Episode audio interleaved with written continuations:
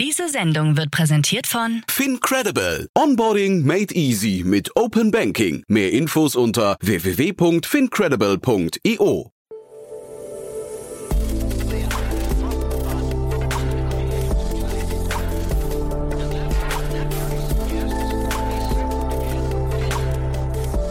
Startup Insider Daily.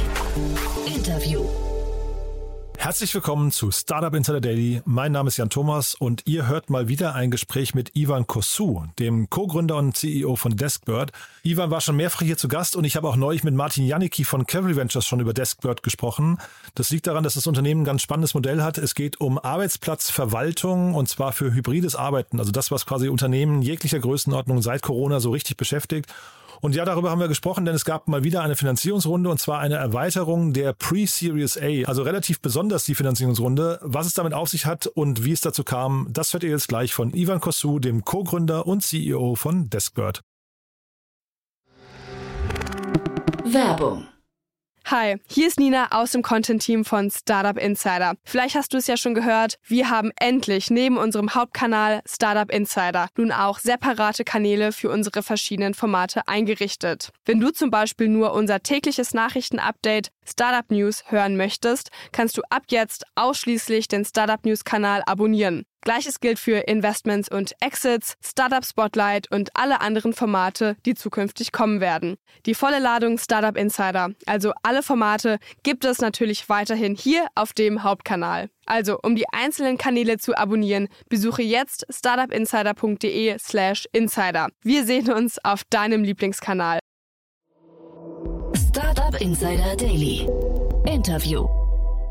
Cool, ja, ich freue mich wieder zum wiederholten Male hier Ivan Kosu, Co-Founder und CEO von Deskbird. Hallo Ivan. Hi, freue mich auch sehr, glaube zum dritten Mal, äh, immer wieder eine Freude. ja, macht mir großen Spaß und ich habe sogar mit Martin Janicki neulich über euch gesprochen. Ähm, von daher es scheint so, als habt ihr einen Lauf, zumindest das Thema ist spannend. Führ uns doch mal, vielleicht nochmal für die, die dich jetzt noch nicht kennen, Ivan, führ uns doch mal vielleicht kurz durch, was Deskbird macht. Genau, Deskbird ist eine Lösung, um äh, Unternehmen dabei zu helfen, ihren flexiblen Arbeitsplatz, also ihr flexibles Büro besser zu managen. Äh, das heißt, mit unseren äh, Apps können Mitarbeiter einfach sehen, wer im Büro ist, wer im Homeoffice ist an einem Tag. Aber auch wenn der Mitarbeiter sich entscheidet, nächsten Dienstag will ich ins Büro gehen, dann kann ich einfach mir einen Schreibtisch buchen, einen Parkplatz, alles was dazugehört. Und das ist so die eine Seite äh, der, der Plattform. Das andere ist dann auch, dass wir aus den Daten, äh, die wir generieren, also sozusagen aus, aus, der, aus Daten, so wie stark ist das Büro ausgelastet, an welchen Tagen ist viel los, ist weniger los, welche Schreibtische werden gut genutzt, welche weniger, können wir Unternehmen auch helfen, ihren Arbeitsplatz äh, besser und effizienter zu gestalten. Das ist so in, kurz, in Kürze, wir sind eine SaaS-Firma, also knapp, knapp 60 Leute mittlerweile. Hm. Flexible Arbeitsplätze, das kennt man jetzt so ein bisschen, ist das en vogue geworden durch Corona. Ne? Da sind aber auch andere Themen hochgekommen, so Quick Commerce und E-Commerce und so Themen haben irgendwie alle da Rücken mitbekommen. Die haben jetzt so ein bisschen, da, da ist so die Ernüchterung eingeklärt. Äh, wie ist das bei euch? Ähm, bleibt das Thema flexible Arbeitsplätze oder verschwindet das auch irgendwann? Gute Frage. Äh, ich glaube, die letzten Monate haben gezeigt, dass es äh, dass hybride Arbeit, flexible Arbeit eigentlich gekommen ist, um zu bleiben. Äh, wir sehen überhaupt gar keinen äh, Abriss, was Kundenanfragen angeht. Im Gegenteil, mhm. äh, also obwohl sozusagen viele von Wirtschaftskrise sprechen, äh, ist es eher so, dass wir noch mehr Nachfrage kriegen. Ich glaube, ich liegt auch, das, liegt auch daran, dass wir von Firmen auch als Tool gesehen werden, um auch wirklich Kosten zu sparen. Also mhm. ganz viele Unternehmen, die zu uns kommen, die haben sozusagen vorher ihre Office-Fläche reduziert oder planen mit weniger Fläche in Zukunft. Äh, das sind riesige Kosteneinsparungen, die möglich sind. Und sozusagen da ein paar Euro pro Mitarbeiter und Monat auszugeben für ein, für ein smartes äh, Tool ist für die sozusagen dann äh, ja, Peanuts. Wie funktioniert es mit dem Kostensparen? Also jetzt, ich, ich sage mal, ich bin jetzt ein Unternehmen, ich habe 500 Quadratmeter an Fläche, ähm, die sind ja meistens gebunden an lange Mietverträge und ich würde mhm. jetzt nicht, wahrscheinlich nicht den Aufwand eines ähm, Standortwechsels auf mich nehmen, nur um ein paar Euro zu sparen. Welche Art von Kosteneinsparung ja. bringt ihr da jetzt? Ja, genau. Also ich kann gerne ein Beispiel, Beispiel nehmen. Sagen wir ein äh, Unternehmen mit 1000, äh, 1000 Mitarbeitern. Äh, vor der Pandemie oder in einem, in einem in einem nicht flexiblen Arbeitsplatz hätte das Unternehmen jetzt wahrscheinlich ungefähr so 900 bis 1000 Schreibtische auch tatsächlich vorgehalten. Mit einem flexiblen Arbeitsplatz, mit einem hybriden Arbeitsplatz haben viele Unternehmen gemerkt, äh, auch aus Daten, dass eigentlich reichen für 1000 Leute auch äh, 600 oder sogar 500 äh, Schreibtische, mhm. weil sozusagen trotzdem eigentlich nie an den Punkt kommt, wo äh, Mitarbeiter keinen Platz hat zum Arbeiten. Und das hat schon, also ein Arbeitsplatz kostet ein, äh, kostet ein Unternehmen ungefähr 8000 Euro im Jahr. Mhm. Und wenn man sich, wenn man sich rechnet, man spart sich äh, 500, äh, 500 Arbeitsplätze, dann sind das schon teilweise Einsparungen, die mehrere hunderttausend oder sogar Millionen mhm. betragen. Mhm. Und äh, dann sag mal, wenn, wenn man das äh, sag mal, vielleicht bis zu Millionen spart, was, was kostet ihr in so einem Kontext dann? Also wie viel zahlt man dann quasi für die Einsparung, um die zu erzielen? Genau, also in, de, in dem Fall, also unser, unser Geschäftsmodell ist ganz einfach. Äh, es ist einfach pro äh, Nutzer der Lösung und Monat äh, sind wir je nachdem, äh, was, welches Feature-Paket das Unternehmen wählt, sind wir irgendwo zwischen zwei und fünf Euro, mhm. äh, was wir kosten. Und die Einsparung ist aber sozusagen oft ein Vielfaches. Also wir sehen oft sozusagen ein fünf- bis zehnfaches an Einsparungen, äh, was teilweise auch kurzfristig möglich ist. Das heißt, äh, Sales ist für euch relativ leicht. Genau, sozusagen viele der Kunden, die zu uns kommen, sind tatsächlich schon sozusagen so weit, dass sie wenn man die Vorteile flexibler Arbeit auch irgendwo sehen. Mhm. Und bei, bei Unternehmen geht es dann nur noch darum zu entscheiden, welches ist die beste Lösung. Mhm. Und äh, genau, und entscheiden sich dann hoffentlich für uns. Genau, also welches ist die beste Lösung, wäre eine Frage gewesen. Der Markt ist ja durchaus, also es gibt ja zumindest ähm, Wettbewerber, ne? Ähm, worin unterscheiden die sich dann? Genau, also es gibt sehr viele Wettbewerber. Äh, ich glaube, äh, man muss so ein bisschen unterscheiden zwischen verschiedenen Kategorien, es gibt. Äh, und da gibt es halt die eine Kategorie, das sind sozusagen die ganzen neuen Startups, die da, äh, die hochkommen. Die haben alle einen, einen großen Vorteil, und zwar, dass sie von Anfang an sozusagen das Produkt, die Software um den Mitarbeiter, also um den End-User gebaut haben. Mhm. Also sprich eine sehr, sehr gute UX, äh, einfach zu, zu benutzen, auch gewisse kollaborative Aspekte äh, mit dabei, was, was klassische Lösungen nicht gemacht, also nicht haben. Äh, also das Beispiel, was ich gesagt habe mit du siehst auf den Blick, wer ist überhaupt im Büro an einem Tag, wer sitzt mhm. wo, wen kann ich auf Microsoft Teams irgendwie fragen, ob ich auf einen, ob, ob auf einen Zeit habe. Äh, das ist sozusagen der, der große Vorteil von den Startups. Und ich glaube, da haben wir als Deskbird äh, waren einfach sehr schnell, äh, um viele Kunden anzuborden, um auch dann mit den Kunden aber weitere Features zu entwickeln. Äh, mittlerweile ist die Lösung von uns durchaus, hat, hat eine gewisse Komplexität.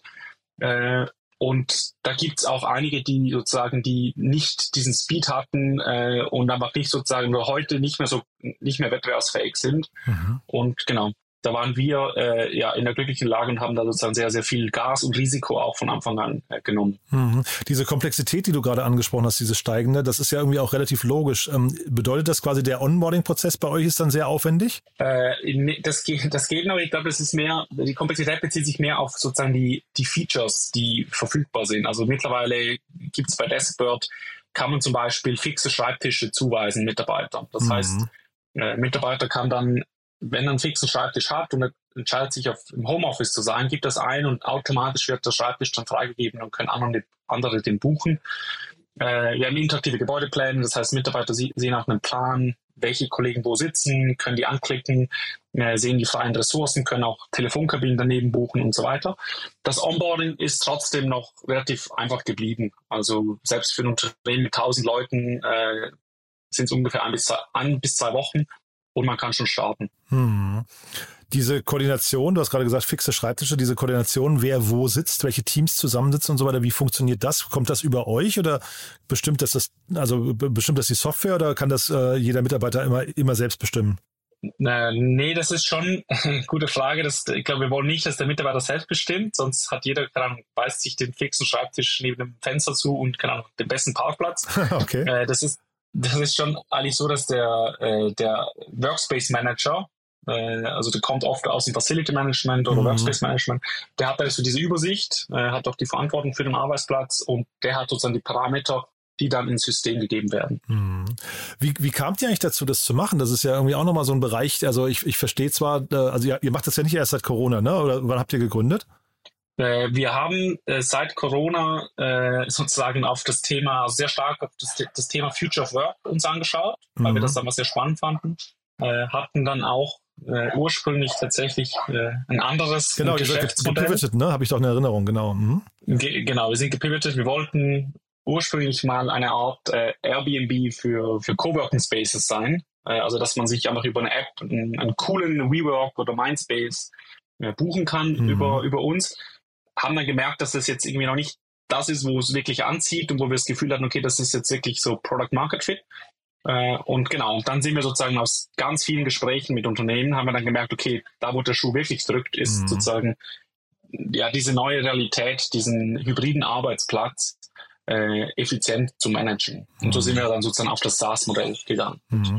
Und der Grund, genau. warum wir heute sprechen, das ist ja auch irgendwie ganz besonders, finde ich. Also wir hatten ja damals gesprochen, vor etwas mehr als einem Jahr, wegen eurer äh, Finanzierungsrunde. Damals waren es, glaube ich, 1,2 Millionen äh, Schweizer Franken, glaube ich, ne, damals. Und ähm, dann, ja. hab, dann habt ihr jetzt eine Pre-Series A abgeschlossen in Höhe von 5 Millionen und die habt ihr jetzt nochmal erweitert. Das heißt, eine Pre-Series A erweitert, das habe ich, glaube ich, so auch noch nicht gesehen. genau, das, das klingt ja sehr viel in Buzzwords. Äh, wir haben es ist immer die Frage, wie man es nennt, ob es jetzt eine Pre-Series A war oder eine Seed. Das habe ich mal das erste. Mhm. Äh, wir waren immer so ein bisschen mit unserer, also dann, dann, wann wir Geld gebraucht haben, dann waren wir immer so zwischen den typischen, sagen wir mal, zwischen den typischen äh, Funding Stages. Also mhm. wir waren sozusagen mit der Pre-Series A waren wir sozusagen ein bisschen weiter als ein Seed, schon fast wie ein Series A, aber eher ein kleines Series A, weshalb wir das Pre-Series A genannt haben. Mhm. Äh, und genau, haben dann 5 Millionen äh, gemacht diesen Sommer und äh, haben es offen gehalten für ein Second Closing. Äh, da war noch sozusagen ein Investor, der Portfolion, die kamen interessanterweise aus, äh, die wurden oder wurden wir empfohlen von einem Kunden von uns, einer der größten Banken in, in Osteuropa. Äh, und das ist sozusagen der, der Corporate VC von dieser, von dieser Bankengruppe äh, die empfohlen, sozusagen, die die Empfehlung äh, gehalten haben und dann genau sind die Gespräche losgegangen. Und äh, genau, in den aktuellen Zeiten haben wir dann gesagt, okay, mega, mega gute Chance, das mhm. gibt uns die Möglichkeit, noch mehr aufs Gas zu drücken äh, und haben nochmal 1,5 Millionen einsammeln können mit Portfolien. Mhm. Und was würdest du sagen, wann seid ihr dann Series A ready oder überspringt ihr die jetzt und macht dann eine Series B direkt? Nee, das wollen wir jetzt nicht mehr machen. Wir wollen uns jetzt sozusagen trennen von diesen äh, ja, Pre-Series B oder Post-Series A, was auch immer. ja, okay. äh, wir sind jetzt, wir machen eine Series A und da ist der Kickoff für die Runde ist im April. Aha. Da werden sozusagen alle, alle Investoren werden auch sozusagen ja, Unterlagen, Pitch Deck, Datenraum und so weiter wird zur Verfügung gestellt. Mhm. Und genau, Closing der Runde ist für äh, Juli nächstes Jahr geplant. Und der Meilenstein bis dahin, was, was würdest du sagen? Du hast ja vorhin gesagt, ihr wart dann nicht, äh, nicht äh, quasi Series A ready. Was wäre jetzt quasi noch zu erreichen? Äh, genau, also äh, ich glaube sehr stark äh, wichtiger, mal ein Umsatzwachstum hinzukriegen. Äh, also sagen wir, äh, genau, wollen die, wollen die Series A, wollen sozusagen Kickoff machen bei ungefähr ja, einem Umsatz von drei Millionen ARR. Das ist schon eine, für eine Series A eine sehr, sehr gute Größe, sind vom Wachstum dann auch, glaube ich, eine der am stärksten wachsenden SaaS-Firmen überhaupt. Mhm. Äh, auch, also sozusagen global, da können wir auch, müssen wir uns nicht verstecken vor ja, auch, auch SaaS-Firmen aus, aus, aus dem Silicon Valley. Äh, genau, und da arbeiten wir jetzt relativ stark darauf hin. Natürlich, jeder kennt diese klassischen äh, KPIs, auf die man, auf die man, auf die Investoren gucken, äh, die haben natürlich auch irgendwo auf dem Schirm. Mhm. Und äh, genau, sind aber sehr zuversichtlich, dass wir da gut hinkommen. Ihr habt in der gleichen Pressemeldung jetzt auch announced, dass ihr Microsoft-Partner geworden seid. Wie wichtig ist das in dem Kontext? Ist das, ähm, äh, kann, ist das nochmal so ein Turbo oder ist das eher so nice to have? Genau, also ich würde ich würd sagen, es ist jetzt nicht so, dass, dass es ein absoluter Gamechanger ist für uns im, im, im Business. Am Ende müssen immer noch wir selbst entwickeln, wir müssen selbst verkaufen, wir müssen selbst performen. Da wird jetzt Microsoft auch nicht sozusagen äh, das komplettes Game ändern. Äh, ist aber ganz spannend, weil wir sozusagen, wir haben ja eine voll funktionsfähige äh, Microsoft Teams App. Das heißt, Deskberg kann auch einfach als Microsoft Teams Add-on genutzt werden, wenn, wenn Firmen das möchten. Äh, und das gibt uns die Möglichkeit, uns da noch, noch besser zu integrieren. Äh, wir haben sozusagen einen sehr äh, guten Draht zu Microsoft durch das Programm. Also da haben wir auch die Möglichkeit, ja, sozusagen, ja, Microsoft hat auch äh, announced, dass sie, dass sie was in die Kategorie machen möchten, also sozusagen in unsere. Und das ist für uns eine mega Chance, da einfach nah dran zu sein, sozusagen, wenn sie äh, gewisse Möglichkeiten für Integration äh, anbieten seitens Microsoft, dass wir da die ersten sind, die da äh, auch was entwickeln können in die Richtung. Hm, sehr cool. Du dann vielleicht nochmal kurz zu eurer Zielgruppe. Du hast ja jetzt dieses Beispiel mit den äh, 1000 Arbeitsplätzen. Ich vermute mal, die, die wenigsten der Hörer hier haben äh, 1000 Mitarbeiter. Ähm, ab wo geht das los? Ab wo macht es Sinn, sich mit euch zu beschäftigen? Also wir haben tatsächlich Kunden, die sind super engaged von, äh, so, also das geht los bei zehn Lizenzen. Also wir haben tatsächlich Kunden, die haben zehn User und die sind super engagiert, mhm. äh, über, über Jahre schon mittlerweile. Mhm. Äh, und dann gibt es halt solche bis zu 80.000 Mitarbeitern, äh, die alle sozusagen ein relativ ähnliches Produkt nutzen, wobei man sagen muss, bei den größeren ist dann sozusagen dieser Analytics-Teil viel wichtiger. Mhm. Also der wird dann sozusagen wichtiger, es ist jetzt ein Unternehmen von zehn Lizenzen, ist eigentlich egal, wie die Auslastung war. Die wissen einfach, zehn Leute haben vielleicht sechs Schreibtische, äh, noch einen Meetingraum, drei Parkplätze. Mhm. Die brauchen einfach ein Tool, um das zu managen. Mhm. Ähm, unser, also sozusagen unser klarer ICP, also dieser sogenannte Ideal Customer Profile, das sind schon Firmen ab 250 Mitarbeitern sozusagen. Also mhm. Also wenn wir weitere Features bauen, dann äh, sprechen wir sozusagen sehr, sehr stark mit, äh, gucken wir bei unseren Bestandskunden, welche sind in diesem Segment, äh, führen da ja, sehr intensive Gespräche und versuchen die richtigen Prioritäten zu setzen für diese Kundengruppe. Aber das heißt 80.000 Mitarbeiter, das heißt, haben bei euch schon ein paar Korken geknallt wahrscheinlich, wenn dann so ein Kunde kommt, oder? Genau, also die sind noch nicht alle ausgebaut äh, komplett. Äh, die sind bei uns auf der Plattform, aber teilweise sozusagen dann mit 2.000, 3.000, 4.000 äh, Usern. Also noch nicht, äh, genau. Was wir oft sehen, ist, dass auch, äh, also ein konkretes Beispiel, äh, ja, großer 50, äh, also 50.000 Mann Unternehmen in Deutschland haben bei uns mit 20 Lizenzen gestartet äh, komplett äh, losgelöst von irgendwelchen äh, sozusagen Corporate äh, Entscheidungsprozessen. Das war einfach ein Team, die gesagt haben, mega cool, die brauchen so ein Tool. Äh, sind dann gestartet, waren happy, haben es dann intern weiterempfohlen und jetzt sozusagen sind wir der, der, der globale Standard für, für das Unternehmen geworden. Mhm. Äh, das heißt, jedes, jedes Team, was, was irgendwo Schreibtischbuchung, Raumbuchung, äh, Wochenplanung benötigt wird, über Deskbird dann äh, abgewickelt. Dass das schon super cool ist für uns. Hm. Ich versuche mir gerade vorzustellen, äh, also Startups versuchen ja immer über einen bestimmten Spitzenpunkt ins Unternehmen reinzukommen und dann irgendwie so nach und nach die Position auszubauen. Ich versuche mir gerade vorzustellen, was bei euch so die nächsten Bereiche noch sein könnten, die ihr anknüpft. Äh, Gibt es da welche, über die du schon sprechen kannst? Äh, ja, auf jeden Fall. Also das, das eine, was wir sozusagen noch, noch abschließen möchten, ist sozusagen unsere erste, sagen wir, ja, wenn man so, wenn man es so beschreiben mag, so eine erste Säule äh, von, von Taskbird ist tatsächlich sind die äh, alle Apps und die ganze Software, die zwischen User und physischem Arbeitsplatz ist.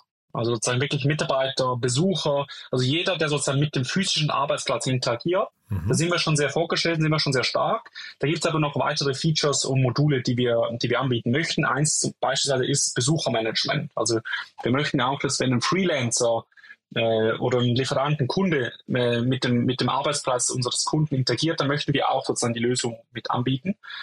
Äh, das ist sozusagen so entlang der ersten Säule. Dann gibt es aber noch eine zweite ganz wichtige Säule, die ist so das Thema Analytics. Also sozusagen das ganze Thema, wie können wir äh, noch einen Schritt weiter gehen und auch so fast Richtung Smart Building gehen. Also wir wissen, dass die Daten, die wir generieren, sehr wertvoll sind äh, und wurden von Kunden auch schon gefragt, äh, hey, könnt ihr zum Beispiel äh, mit unserem Facility Management sprechen, weil wir wissen ja, welche, welche Schreibtische wurden genutzt, welche, welche Räume wurden genutzt.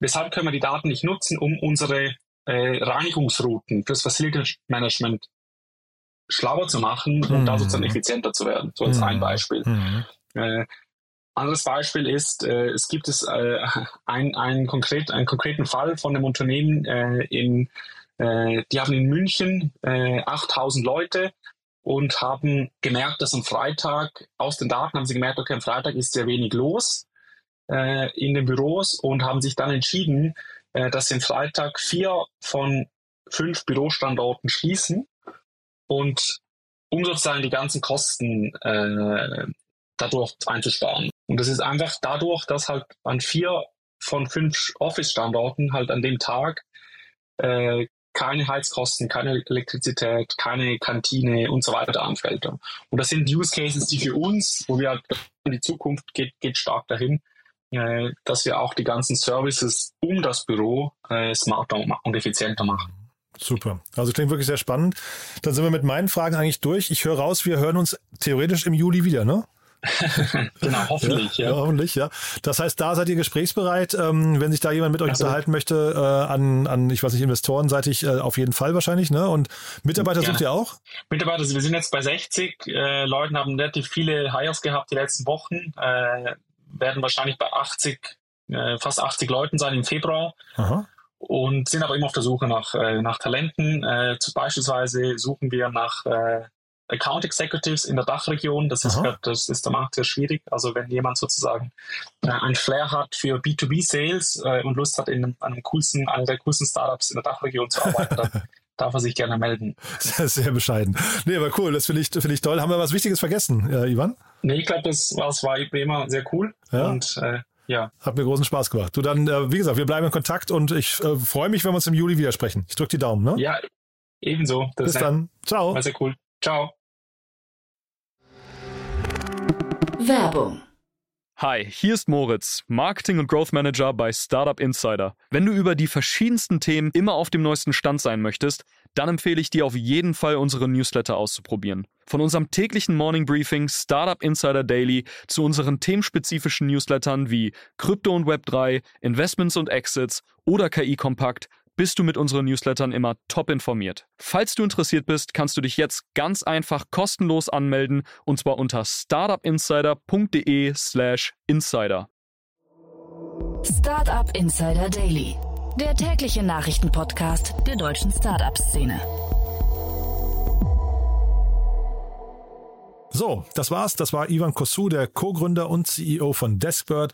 Damit sind wir durch für den Moment. Ich hoffe, es hat euch Spaß gemacht. Ich fand es mal wieder richtig cool. Wenn euch das Thema interessieren sollte, zum einen ausprobieren lohnt sich, zum zweiten, sie suchen Mitarbeiter und zum dritten, ihr habt gehört, man ist dort auch gesprächsbereit für die nächste Finanzierungsrunde. Ich fand es auf jeden Fall super cool. Wenn euch gefällt, was wir hier tun, wie immer, die Bitte empfehlt uns gerne weiter. Dafür vielen Dank, wie immer. Und ansonsten euch einen wunderschönen Tag und bis später oder bis morgen. Ciao, ciao.